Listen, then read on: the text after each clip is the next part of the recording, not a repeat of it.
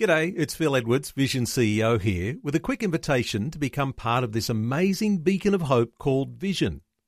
Together we can put our love into action to help people of all kinds build or rebuild their lives on the truth of God. Please consider the part you can play during our upcoming Visionathon appeal, remembering that it's your support that makes Vision possible, including this podcast. Audio on demand from Vision Christian Media. Foundations. Now, it is extremely important that when you become a Christian that you are now a disciple and you have to learn the theology. It's really, really important that we learn sound doctrine and to avoid all false doctrine. Foundations. Understanding the Jewish foundations of our Christian faith. With Robbo Robinson and Mandy Warby. The Bible uses amazing imagery to describe the relationship between our Messiah and ourselves. One of the most striking is that of the Good Shepherd and his sheep. And we'll kick off this uh, program by reading a passage that talks about the shepherd and his sheep. And that's Psalm 100. Shout joyfully to the Lord, all the earth. Serve the Lord with gladness. Come before him with joyful singing. Know that the Lord himself is God. It's He who's made us, and not we ourselves. We are His people and the sheep of His pasture. Enter His gates with thanksgiving and His courts with praise. Give thanks to Him. Bless His name. For the Lord is good. His loving kindness is everlasting, and His faithfulness to all generations.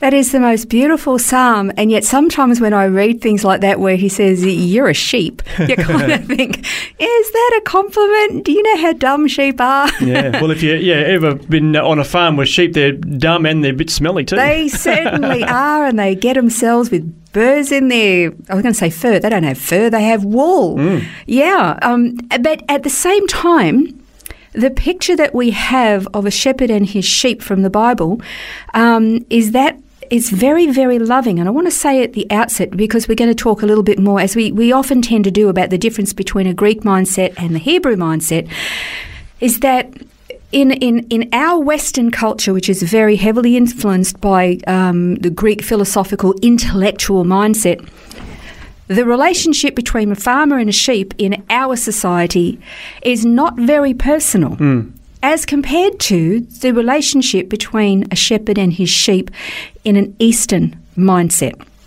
Okay, so again, we've got this um, this conflict between how we think here in the West and uh, the concept of a shepherd and sheep from uh, the East.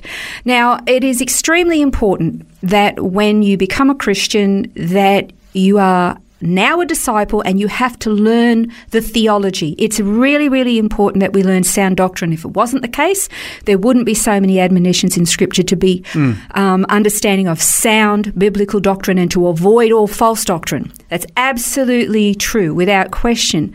But it's actually a lot more than just a mental exercise.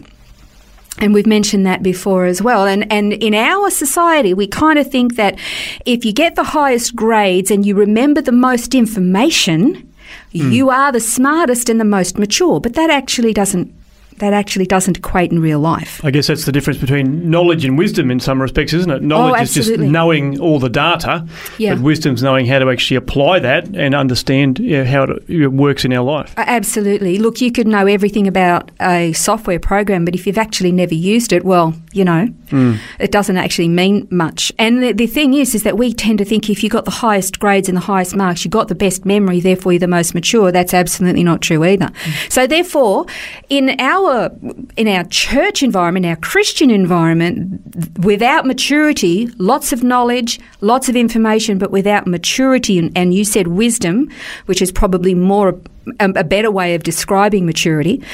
Um, without that wisdom, you end up with power plays, you end up with a lot of politics, you end up with climbing the corporate ladder at church when we're supposed to be serving from the bottom.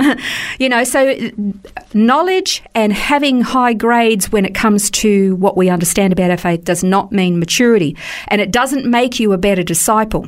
It doesn't. And, and, this, and of course, we're talking about not just a transfer of information. We're talking about living a mature, wise Christian life. Now, it's no accident that the Bible uses shepherding to describe the relationship between God and his people. And it's actually a really beautiful metaphor of God's discipleship because in, in many, many countries around the world, and, and ours as well, sheep are kept in fenced in pastures and they they've got a parameter around them so they can't get away. They've got uh, water troughs and they've got grass, and then you leave them alone. That's it.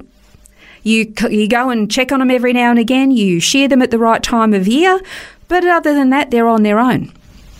That is absolutely not the way it is in the Middle East. Um, and and I just wanted to um, point out once that I was actually driving down. I was with my husband. We were driving out in the country. We were actually going for Michael's, uh, our son's graduation from um, uh, army training.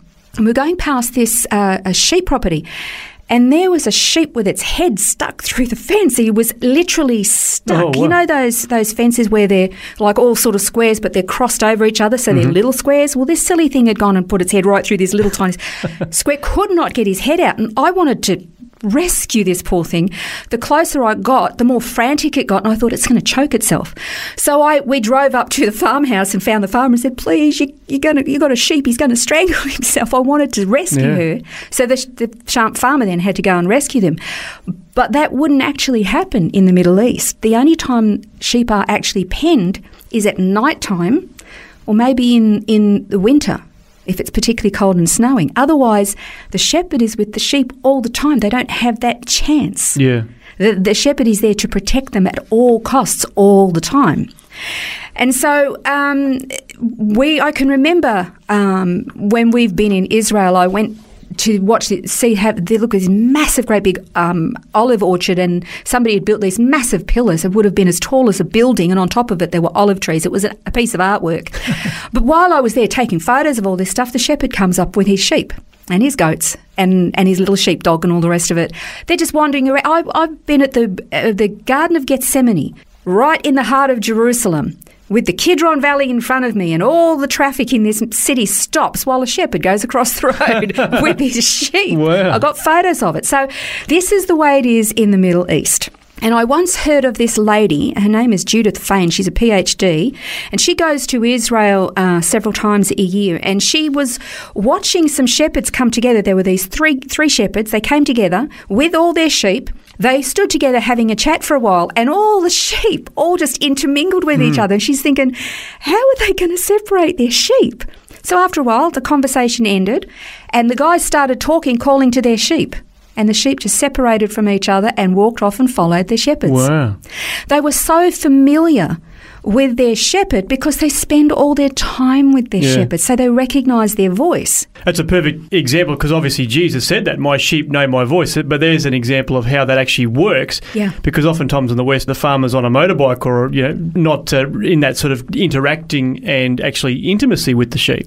Well, herein lies the crux of this particular message that we're talking about, and that is because we have our Western mindset, we tend to not think of the relationship between a shepherd and his sheep, or we wouldn't call him a shepherd even. We say the farmer and his sheep. And I want to make sure very clearly here that I don't want to in any way demean the ro- uh, farmers and their sheep. Usually our our sheep farms are monstrous. How could they hmm. spend every waking moment with every sheep? Not possible. I'm not trying to dem- demean that hmm. um, or disparage that. What I am saying is that from the biblical narrative with an Eastern mindset, the shepherd would literally put his life on the line for his sheep. Hmm. He would, even at night time, if they were out in the fields and they had a little small pen, the shepherd would actually lay across the little entryway of the, the sheep pen.